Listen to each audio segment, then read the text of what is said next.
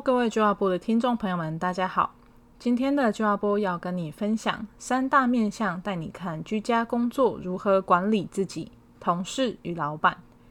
一场病毒危机让在家工作与远端工作意外翻红。过去在家工作被视为给员工的特别待遇，现在则成了必须。全球最大的财经资讯公司彭博社就形容，拜新冠状病毒所赐，一场全球最大规模的在家工作实验正在进行中。依照目前局势来看，在家工作俨然变成了必须。那我们准备好了吗？在上个月的创始人之夜，我们提到疫情期间企业的未来在哪里呢？Steve 跟我们分享了许多经商之道与危机处理的方式。今天阿玉仔也准备了几个疑问，想要来请问我们的 Steve。在家工作期间，管理者、工作者可能会面临哪几个问题呢？像是第一个，在居家工作的期间，以执行面来说，要推动远端工作的话，应该是 HR 的事呢，还是 IT 要负责的呢？究竟要如何才能推动远端的工作呢？好，我们谢谢阿玉仔今天的提问哈，呃。我想，如果是先前有听我们呃创始人之夜的呃朋友们，都应该会常常听到我会讲一个概念，就是营运这件事情。那刚才我们听听到这个部分，呃，比较像是说哦，呃，是 HR 该做这件事情，还是 IT 该负责这件事情？这个比较像是功能性的角色。但是如果说你先回到，就是说今天我们遇到一个这么大的一个危机，而需要做一个整个。呃，公司的一些作业上面的调整的话，其实第一个要考虑到是营运的问题。那营运的问题最主要的就是啊、所有的高阶主管他必须要先评估现在这个状况。第一个，它持续的时间会多长？那第二个，呃，在这样的持续下去之后，呃。我们应该要在整个流程上面怎么去确保，就是当大家今天都如如在在家工作的时候，那怎么样还能够维持公司的各个功能彼此能够产生连接？那通通常都是透过第一个是人与人之间的联系，第二个是部门与部门之间的联系。那部门与部门之间联系很多都是因为都是会议嘛。啊那第三个就是呃呃，我们部门对外呃，比如说各个部门它都有对外需要联系的部分，比方说是客户啦、厂商啦等等，所以这个要先去考量到的这个部分是在这边，接下来才是 IT 的团队进驻去说我们应该要使用什么样的工具最合适，那这个就会牵涉到我们内部的沟通是什么，外部的沟通是什么。那因为内部跟外部的沟通有可能会采取不同的模式，是因为内跟外可能还有一个所谓的啊啊保密的问题、安全性的问题，所以有可能在内部跟外部的话，你怎么样去设定一个机制，在技术的层面上面可以确保就是呃这些这些沟通的部分不会因为这个机会让很多可能在公司内部的资讯会因为这样不小心而外流。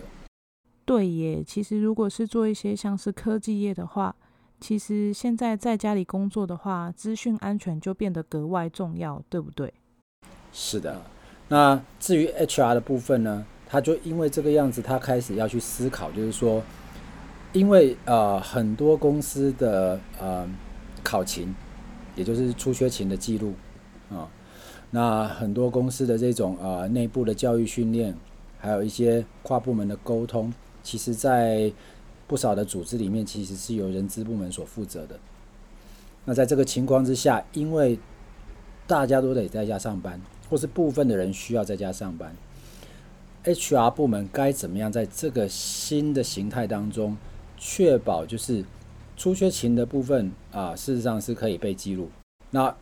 员工如果说在在公司里面有一些呃教育训练的部分，我们可以怎么样做到呃，还是可以透过这样的一个方式能够来进行。所以基本上这个是大家的事情，只是说每个部门它可能都需要负责各个不一样的面向。那这个还不是只有 HR 或者是 IT 的部分，你下到下一个阶段的双的的时候，其实各个部门的主管他自己都可能还是得去思考，他怎么样透过这个方式去维系他跟他团队成员的一个呃联系互动以及协作，比方说业务部门，比方说行销部门，甚至有可能是财务部门。所以这个部分啊、比较难，就是说呃我们把它当做就是这个是 HR 的事或者是 IT 的事情，其实这是整个公司的事情。那从从一开始的时候，其实应该是最高阶的主管在遇遇到这个疫情发生，像这种非常突发状况的时候，他必须要去评估整个状况，然后呢，拟定了一个新的呃，我会把它叫做作战计划，然后在这个作战计划呢，然后再配配发给各个部门，他们有因为这个作战计划当中，他需要担负起的啊、呃、任务是什么？那所以我会比较觉得这可能是。比较完整去看待这件事情的一个一个角度。了解。那如果以主管的角度来说啊，就是您刚才有提到说，其实，在防疫期间呢，每个公司的主管还有高阶主管呢，可能都要制定一些政策，然后来因应就是呃这个防疫期间所产生出来的一些转变嘛。那如果说呢，在这段期间呢，呃，各个公司的主管们要如何去管理那些他看不见的员工呢？因为像之前呢，还没有实施防疫政策的时候，员工都会在公司上班。那主管要管理员工，就是走到他面前就可以开始可能管理他，或是就观察到这个员工。那在这段期间呢，员工都在家里工作，那主管要怎么样去管理这些员工呢？呃，好的，这个是一个很不错的问题哦。不过这个其实也是挑战很多我们，嗯，尤其是华人的企业哈，那就是人治人治色彩比较重的企业的一个呃一个很很大的一个做事方式的的不同。这种状况比较会发生，就是说啊，传统一点的行业或传统一点的公司或传统一点的组织，都是主管他必须要看到人，然后。用用用用他主观的角度去看待他的表现，可事实上呢，如果说呃一个比较客观的角度，其实应该是我们回过头来，我们应该是从整个呃员工他做事所产生的结果去评估员工对这个组织的贡献。这个想法应该在呃比较西方或者是比较外商的的公司，他们大概大致上比较会从这个角度去看，但是因为一般呃中小企业或是呃或是一个比较传统的公司呢，其实它还是呃蛮多时候是主管对这个员工的印象，可能占了他去评估他去评估这个员工表现一个呃蛮大的部分。那这当然有很多主观的，他有很多主观的判断在里面。当然我并不是说这个这样的判断方面有什么样的问题，他一定也成，他一定也提供了某些角度，因为毕竟。呃，大部分的主管相对都资深，他可能他所记他所负责的业务的这个领域，他可能也很久，所以他可能可以从一些员工的一些表现，我所谓的表现是指他做事的方式啦，或者是他呃跟客户啦，或跟他就是他在组织里面运作的一个模式，大概就能够看得出来，他可能会有什么样的结果。对啊，像其实有许多在公司比较资深的员工或是主管，他们就可以透过在公司的时候，因为看得到同事和呃他的员工下属，然后呢就可以观察到说，诶，这个人可能他今天应该要出去面谈，出去找客户，可是他没有出去，他就知道说，哦，这个员工可能进展不好或什么的。但现在因为都在家嘛，所以他就看不到嘛，对不对？是。那所以当然，这个提供了一些角度，的确它也是一个参考哦。只是说，呃，其实最容易去看的部分就是说，当你今天整个运作模式当中，你的目标是不是有在啊被要求的期限之内达成？如果说今天主管们能够先把这个原则去看到这一点，其实不管他怎么做。你第一个希望的是他要把结果做出来，而且是你想要的结果。所以从结果回去做呃控管，其实往往会比啊、你从他是不是每天进办公室啦，或者是他的做事方式是不是跟你一模一样的这个部分来讲，可能更来得实际。对耶，其实你提到的这个点呢、啊，在我以前的工作经验当中也曾经发生过，就是我们是一个业务的 team。那这个主管呢，他就是本身业务能力很强，他就会要求底下的员工呢，他们可能在就是应对客户的时候，要按照这个主管他所制定下来的话术去执行。那其实我有一些同事，他们本身业务的天赋就很高，所以他没有按照这个主管要求的那些话术去执行的时候，其实事实上他们还是可以得到产品。可是这个主管就会认为说，你们没有按照我教你们的这个步骤去执行的时候，你们做的这些做法其实就是邪魔歪道。嗯，所以呢，其实这是一个蛮好的机会，就是说，因为疫情的关系，变成说你要用。比较呃传统的方式去啊、呃、评量一个员工的表现，这个基本上现在基本上已经是做不到了哈。那所以呢，反而是一个时机，可以让很多组织去思考，我怎么样从第一个结果去评估员工的表现。那怎么样做到这一点？就是你平常是不是在公司里面或是在部门之间的沟通当中呢，让大家去理解，就是我们要的是这个结果。啊那因为你知道，在华人当中很容易产生一个状况，叫做没有功劳有苦劳，所以在这个情况之下，你就会变成就是呃传统的传统的评估方式就会觉得啊，他虽然没有做到什么表现，但是他就很勤劳，每天都来上班啊，然后也加班加很晚啊，那所以就算没有达到那个目标，他他也是他也是很他也是很努力。我是觉得这个时候可能尤其是在现在这种变化这么快的社会当中，这种思维模式可能必须要做一点点改变，因为啊、不管我们今天在组织在在整个商业上面，希望能够得到有有所进展，或者是需要能够在整个呃激烈的竞争当中能够胜出竞争对手来讲的话，其实以结果为导向的这种思考跟管理模式，可能是。呃对，达到你的目的是比较有帮助的。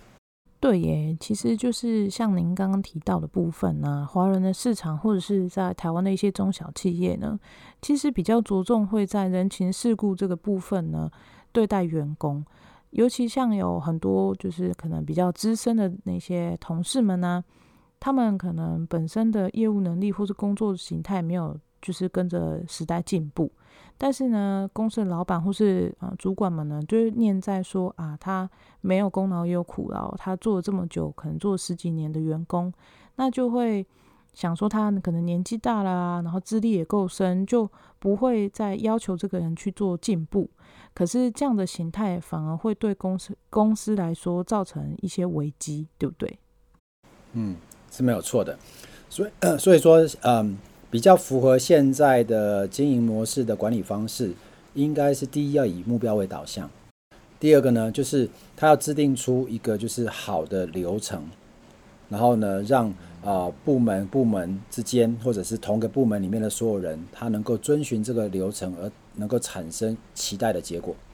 那再来呢，啊、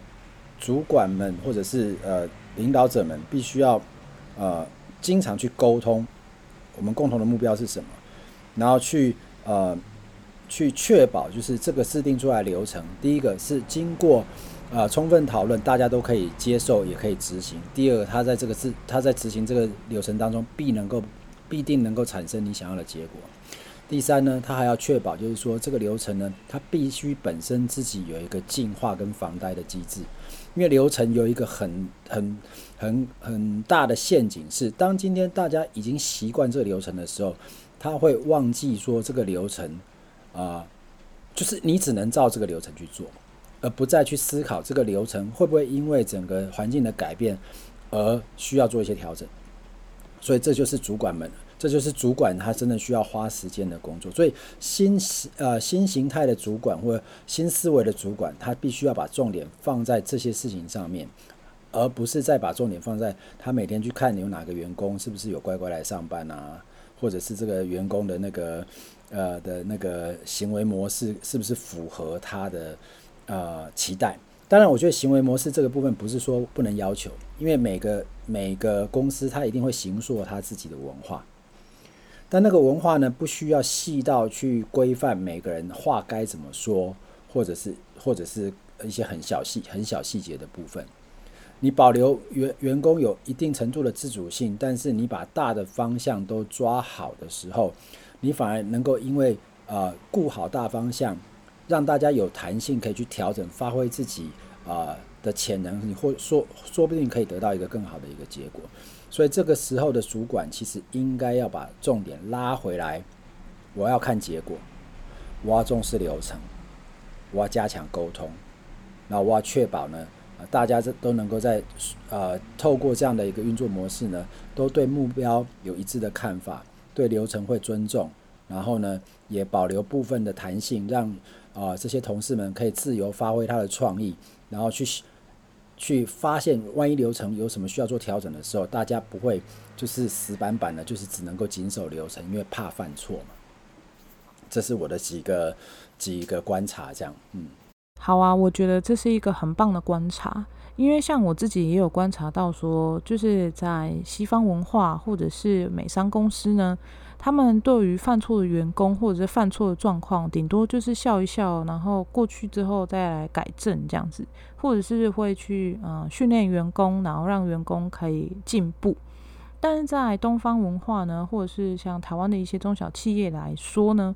呃，如果犯错呢，可能就是会遭到呃主管的责骂啦，或者是同事的嘲笑啊。那像这样的状况呢，就会导致东方人呢更害怕犯错。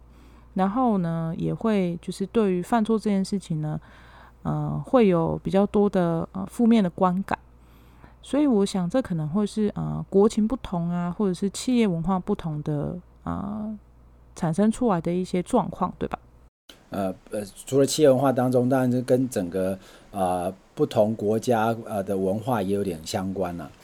啊，不过因为现在整个呃，整个全世界就是世界各地的这种文化的交流，其实是蛮频繁的，所以我觉得倒是蛮多的，蛮多的组织可以去好好去思考啊、怎么样去截取，就是说其他文化或其他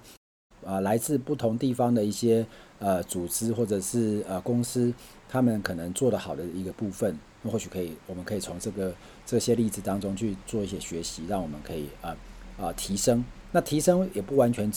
提升的部分不是说完全去照抄，或者是一定要按照对方的一个方式，因为毕竟我们还是华人的社会，所以你怎么样在带导入这些呃比较以呃目标跟呃效率跟绩效导向的同时呢，或许你还可以保留一些些比较属于啊华人特有的一些啊、文化，把它放在里面，只要它今天不会影响到大局的话，或许。能够有这两个一个平衡，事实上会对整个组织的运作会更顺畅。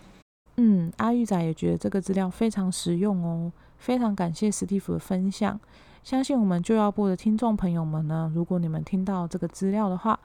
嗯、可以使用在你们的工作或者是你们的公司里，那相信呢，你们的企业会更加的顺利，变得更好。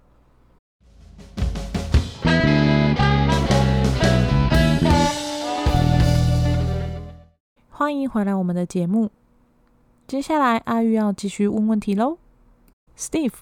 如果啊以员工的角度来看居家工作这件事的话，员工呢要如何让主管能够信任他呢？因为像现在员工们都在家里工作，那啊、呃、他们之间是有一定的距离嘛。员工跟主管因为没有办法天天见面，或者是说呢他们在呃线上的呃会议上也不一定是那么的顺利。那员工要如何才能够让主管知道说，其实这个员工在家里他是非常认真的在工作呢？是，呃，这边有两个，我觉得我觉得那个罗毅刚才呃阿玉仔刚才提到这个部分其实蛮好的哈。但我我想提供两个面向啊、可能跟大家来做个分享。第一个，信任这件事情是来自双方，也就是说，今天员工希望主管啊、能够信任他，相对的，员工主管也必须要让员工能够信任。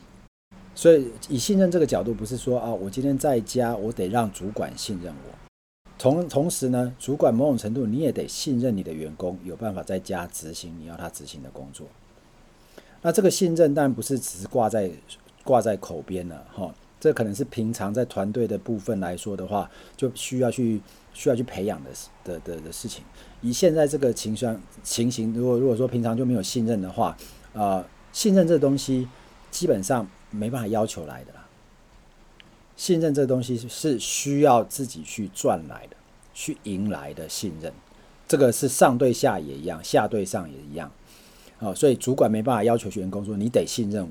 如果主管做不到呃让别人信任的事情的时候，员工怎么可能会信任主管？所以这是呃这个的这是双向的哈。所以信任的部分必须在平常要能够建立起来。那呃刚才我们提到就是以目标为导向、以流程为导向的文化当中，信任的建立比较容易可以达成，因为它有一个相对容易量化的基础。也就是说，我今天假设我把事情交给阿玉仔去做。阿玉仔都能够在，呃，我一做我所要求的时间内做到我要的结果，那我可能不会那么啊、把心思花太多去要求阿玉仔一定得怎么做。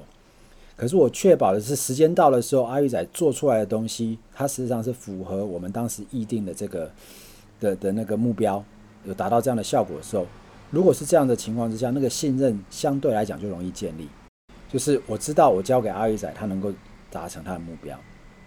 那再来站在站在阿玉仔的角度来讲的话，就是主管他愿意把事情交给我之后，他也相信我能够把事情做好，那给我相对给我呃相对的空间，让我可以只要在不违背公司的大方向跟道德准则的情形之下，我能够把这东西做完的时候。阿玉仔发现说，他的主管其实愿意授权给他的时候，那个信任也就达成了。没错，如果主管呢，他很相信我，把工作交给我的话，嗯、呃，相对的呢，身为员工的我啊，也会尽力的呢，把这个工作做好。因为呢，希望就是跟主管呢是取得一个互信跟呃相互合作的这个角度。然后呢，所以其实您提到的这个双向呢。呃的信任，我觉得是非常正确而且非常真实的。对我来说，这个资料很真实。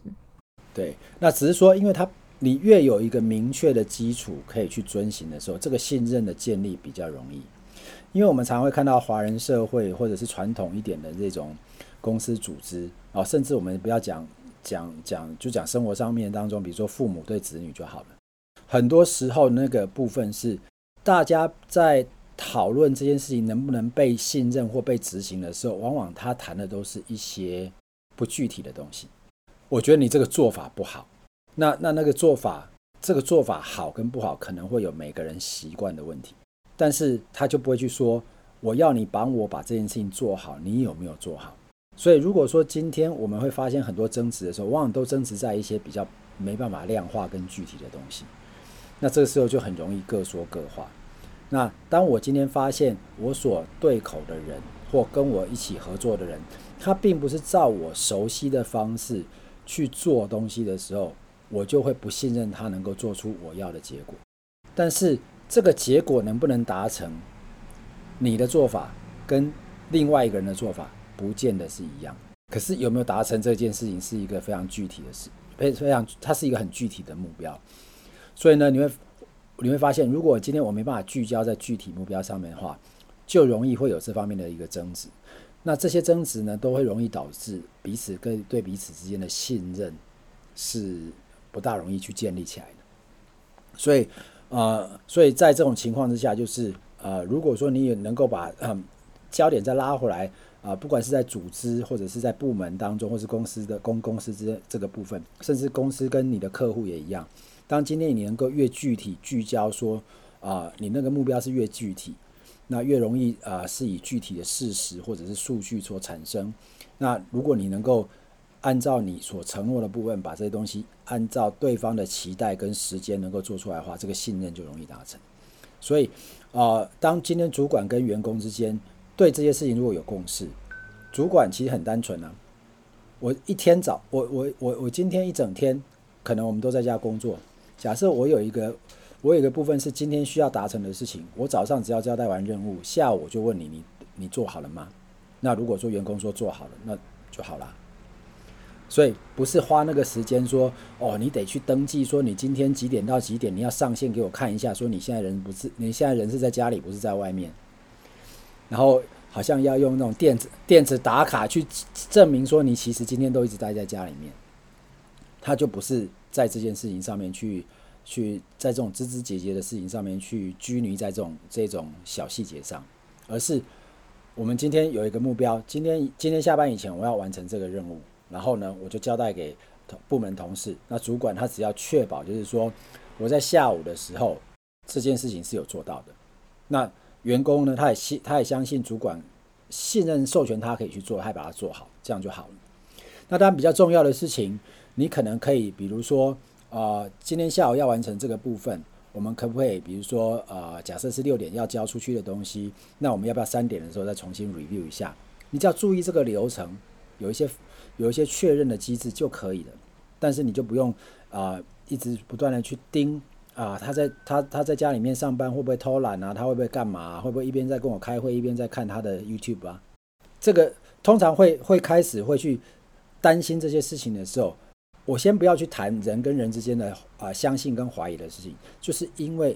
你们比起彼此所交代的这些事情当中，他没有一个具体的可以量化的目标，所以他做跟他没做你不大确定。可是如果越是有具体的事，只要他做出来的话就好了，而且在你所交代的时间之内做完也就行了。你反而因为这个样子，你会减少很多。那不必要的这种担心，跟那种多出来只会造成彼此信任降低的沟通，对，这倒是真的耶。或者是说啊，这个员工他可能平常在公司的表现，他可能经常做错事啊，或者是偶尔犯一些小错，就是这些程度不同呢，也会让主管对这个员工啊、长期以往下来呢，可能就会产生一些不信任，对不对？没有错。那所以说，一回过头来讲，啊、这同时也是主管的职责。一个员工会犯错，他有很多的原因。比方说，他是不是被正确的教导？第二个，他是不是真的被正确的告知任务所需要达成的呃的一些啊啊、很清楚的一些指标？那第三个呢，就是呃这个员工他平常的一些呃呃他平常的一些呃行为啦，或者他做事的方式，是不是？啊、呃，你都有嗯，应该是说你你这些这员工是不是平常的做事的方式跟模式是你平常就有在关注的？那如果说他平常你有在关注，你觉得他本来就是问题会很多的时候，你本来就应该要花时间去训练他，而不是丢个动作去给他，然后知道他可能做不好，然后会犯错。对啊，没错诶，这样的心态真的是很奇怪诶。就是你明明不相信他，然后你还要丢一份工作，而且还要期望他会完成，这根本就是不可能的嘛。是，所以呢，这个都是这个都是主管需要去思考的这些点。那员工呢？当然，员工他可以就是就被交付一个任务，他自己本身是不是啊、对这个任务具有啊？他对这个任务他有他的那个责任心，他愿意把它做好。那这是员工对自己的修为。但主管在分派任务的时候，他绝对不会。他绝对不应该把一个任务分派给他，觉得他没办法完成这个任务的人，然后却要他把这个任务完成，这是一个呃一开始就可能就是有点问题的一个做法。对啊，然后还有，其实像阿玉自己本身是员工嘛，那有的时候主管会指派给我一些工作，那当我遇到这个工作可能是有一些难度，或者是我本身不会的时候。我会回过头去问主管说：“那有没有什么样的建议可以协助我把这个工作做好？”可是，在我长期以往的观察下，我其实会发现，我曾经有许多的同事，他们是不太敢发问的。就是当他遇到这个呃命令下来的时候，纵使他不会，他也不会主动去回头问主管。他可能会是怕被骂，或是怕被嘲笑。甚至说他是怕就是被别人看不起等等的，就是他们可能会担心很多，所以就不敢回头去问主管，反而导致越错越多。有没有？就是因为他不会做，他又不敢问，然后反而主管更生气。就是像这样。回过头来讲，我觉得呃呃这边我可能要再说一下，就是说可能对各位主管来讲是比较不好意思的部分，但是因为你是主管，你要负起的责任也比较大啊，哦。也就是说今天。如果说你的组织当中有这一类的员工存在，你要做的事情是，第一个，你怎么样去提升，让他可职能跟各方面能够拉起来。比方说啊、如果说刚才阿玉仔那个例子来讲，我今天怕问会被骂，我今天怕问会被会被修正，啊、呃，怕问会被指责，如果这个员工是从其他地方来，过去有这个经验的时候，那你的组织不是那样，你就要很清楚的让他知道，就是说，在你的在你的组织之下犯错不会有问题，只要这个错误不是不能控制的部分啊。但是如果说在你的组织当中其实是已经是这个文化了，我们就得自己去检讨，我们怎么样让啊，尤其是身为主管，你怎么去创造出一个。员工知道他是安全的环境，而且你也愿意让他去尝试，这就是主管的一个很大的一个，就是对自己来讲的是一个很大的修为，也是一个很大的一个挑战。啊，当然，当你今天都做到这件事情的时候，假设这个员工怎么样都还是会有这些问题的时候，主管你也必须要做一个比较呃明确的决定是。这个员工可能如果拉不起来的话，他可能不适合待在这个组织哦。不管他今天是待多久，不管今天他是啊、多啊多、呃、有多多多大的问题啊、不是说我们今天没有同情心，但是你今天主管他必须要考虑到的是说，当这样的一个状况不断在呃拖慢组织的进展，其实对组织当中的其他员、其他同事并不公平。对啊，没错诶，而且其他同事也有可能会遭受他的影响啊，就是因为这个人做错，所以其他的同事要去垫他的位置，要去帮他收拾残局，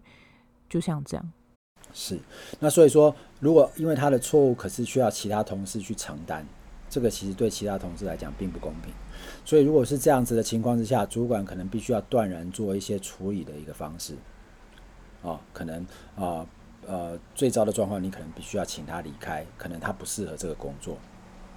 啊。那当然，就是你过程当中，你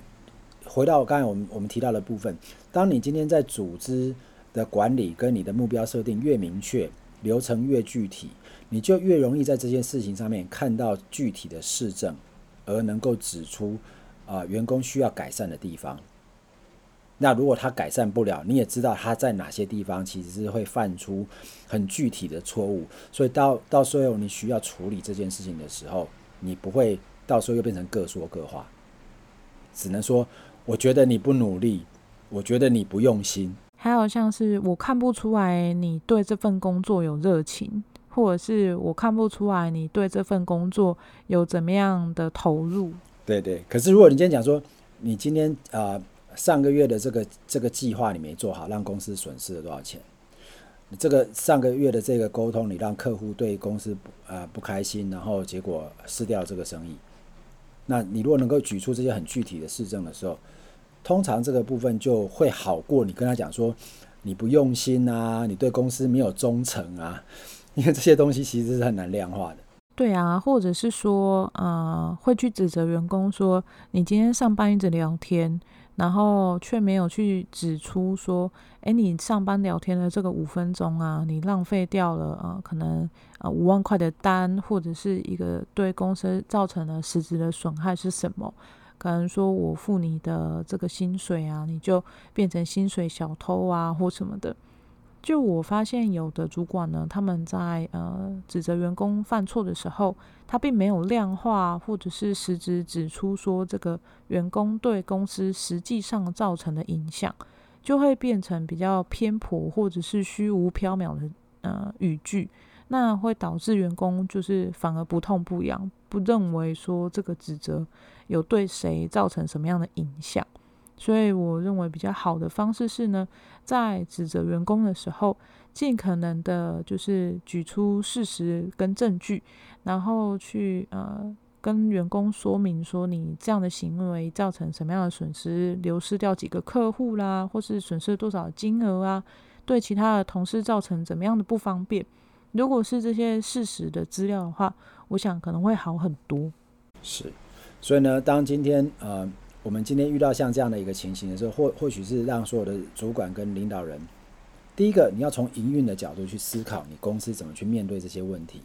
呃呃，然后有一个比较全面的概念。第二个，你越能够在呃你的组织当中确立明确的目标，然后呢，确立一个比较啊、明确的流程，而不断的让组织开始朝向能够以目标为导向，以流程为。依据的这种作业跟作业模式的话，相信对呃信任这件事情其实会有很大的呃帮助。然后呢，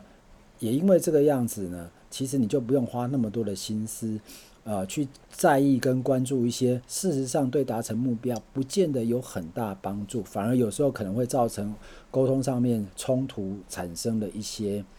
不必要的或者是比较次要的一些指标，然后反而对。反而对你在呃经营公司或者是达成公司目标这件事情上面，其实造成的是阻碍大过于啊、你可能呃呃，对为公司创造更好的一个效益，这样。是的，没错。好啊，我觉得这些资料对我的生活和工作来讲啊是非常有帮助的。那不晓得我们就要不听众朋友们觉得如何呢？如果你喜欢我们的这个节目的话，记得来我们的脸书留言，或者是也可以去逛逛 Steve 的那个脸书，然后呢，也可以去参加我们的读书会。Steve 在我们 JTK 有举办读书会，那都是非常棒的活动哦。好啊，那在这个节目的尾声呢，不晓得 Steve 还有没有什么样的呃资料啊，想要跟我们的听众朋友们分享的呢？呃。呃呃，我想呢，今我还是回到那个角度来讲，就是说，呃，公司的员工、公司的主管或是公司的最高领导人哦，其实呃，他们都是希望朝向同一个目标去去迈进啊。那这个目标呢，个人他是个人职涯的发展，公司的部门领导考虑的可能就是啊整个部门的成长，公司最高的主管他可能可能看到是公司怎么样能够再更上一层楼，但是。最好的方式就是公司能够不断的透过这个目标的这个确立呢，不断的让自己高阶主管、中阶主管到基层的员工，能够有机会去沟通他们对这个目标的看法，然后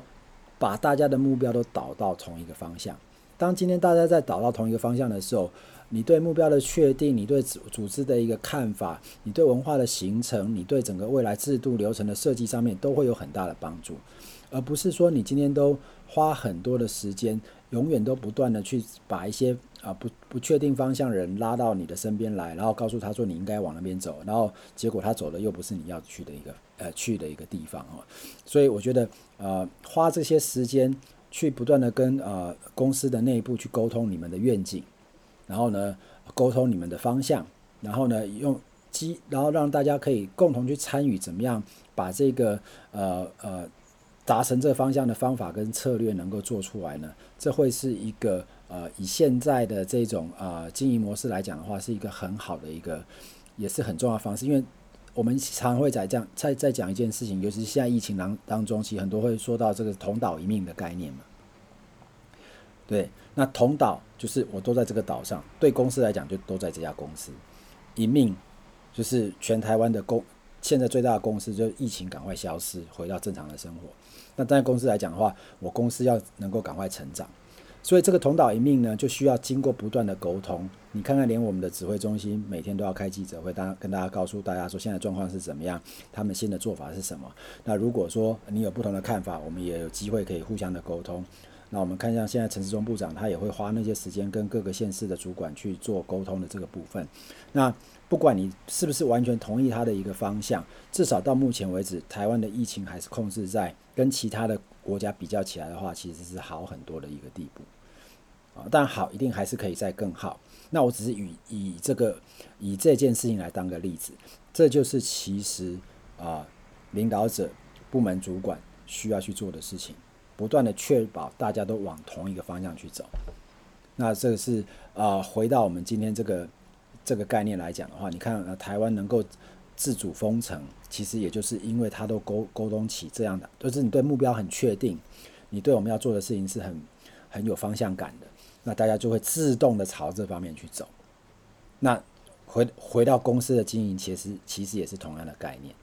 是啊，所以其实像员工啊，进到一个公司的时候，他可能一开始在基本的教育训练上。啊，主管啦，或是人事部门呢，都会让这个员工知道说，哦，你进来这个公司，我们的大方向是什么。可是随着这个员工在这间公司待久了一段时间之后呢，这个员工可能会因为他工作上受到了一些挫折，或者是工作上的职业倦怠，或者是一些疲劳，那他就渐渐的呢，开始忘记说他当初进来这个公司的时候，呃这个公司的愿景，或者是这个公司的未来目标在哪里，他可能就忘记了。所以我想，可能如果是主管啊，或者是企业主的话，就是呢，也许你可以经常提醒员工，然后你们企业的目标在哪里，那帮助这些员工呢，他可以啊、在这个工作上呢，能够不忘初心。像其实我们 Joy to Know 就经常会去呃，我们会聚在一起，然后一起看向未来。我觉得这是非常好的，就是。在我过去工作的这些环境当中啊，呃，这是比较少见的，就是大家一起看我们这个企业的未来、企业的目标，那不断的在彼此互相提醒，我觉得这样是很好的。史蒂夫，你说是不是？对，没有错。那我可以再补充两点。刚才罗毅提到一个很好的点哦，可能很多人他进来这个公司，他久，他忘记他的他为什么要做这件事，他为什么要留在这里面。其实有很多时候是因为他突然觉得他做这些工作跟做这些事情，对于公司能不能产生价值这件事情好像已经没那么重要。他可能觉得好像没那么多价值，所以这个时候可能公司的领导、公司的主管必须要不断的让员工知道说，你今天的贡献对公司是有价值的。只要他知道他能够对公司产生价值，他对公司有帮助。他就不会忘记这件事情，所以做主管的人其实要让员工去知道说，你的部门同事哦，不管你是基层主管或中层主管或者高阶主管，跟你一起做事的人，你都要让他知道，就是说他们做的事情对公司的发展是至关重要，所以他们就会觉得对对这个部分有参与感，这是一个蛮重要的事情。第二个部分就是说。刚才我们提到，呃，我们先前讲到信任这件事情，信任有一个很重要的点，就是说到要做到。那，那尤其是对领导人来说，当今天如果我今天要求员工做这些事情的时候，可是我却没办法用同样的标准来要求我自己，那我我我必须要很很很，就是必须要很残酷的指出这件事情来，那。我们怎么样能够做到让员工会信任我们呢？对啊，就是员工也有可能就不想要升迁成为主管啊，就是因为不想要成为像主管那样子的人，因为像像上梁不正下梁歪嘛，也有可能因为主管就不好，然后底下员工也不会好到哪里去。那或者是说，呃，主管都可以不遵守命令了，我们为什么得遵守这些命令？所以，呃，当主管的人必须要以身作则。然后第二个就是。啊、呃，做的事情要说到做到，而且这个说到做到，可能是啊、呃，好的事情要说到做到，不好的事情也要说到做到。所以，这样大家大家就会觉得说，我跟我跟跟你这个团队，我跟这家公司是休戚与共的，大家都是在同一艘船上面。所以，这个其实对我们来说，其实是一个很重要的概念，就是我必须要能够以这种角度去带领我的团队。我才有办法建立起团队对这个领导者、团队对这个公司的信任。是的，没错，非常感谢史蒂夫今天的分享，这些资料呢都非常的实用。各位听众朋友们呢，如果你喜欢这些资料，欢迎订阅我们的频道，并且分享出去。您也可以到我们的粉丝专页去留言，或者是到 Steve 的 Facebook 去留言哦。那我们就下集再见喽。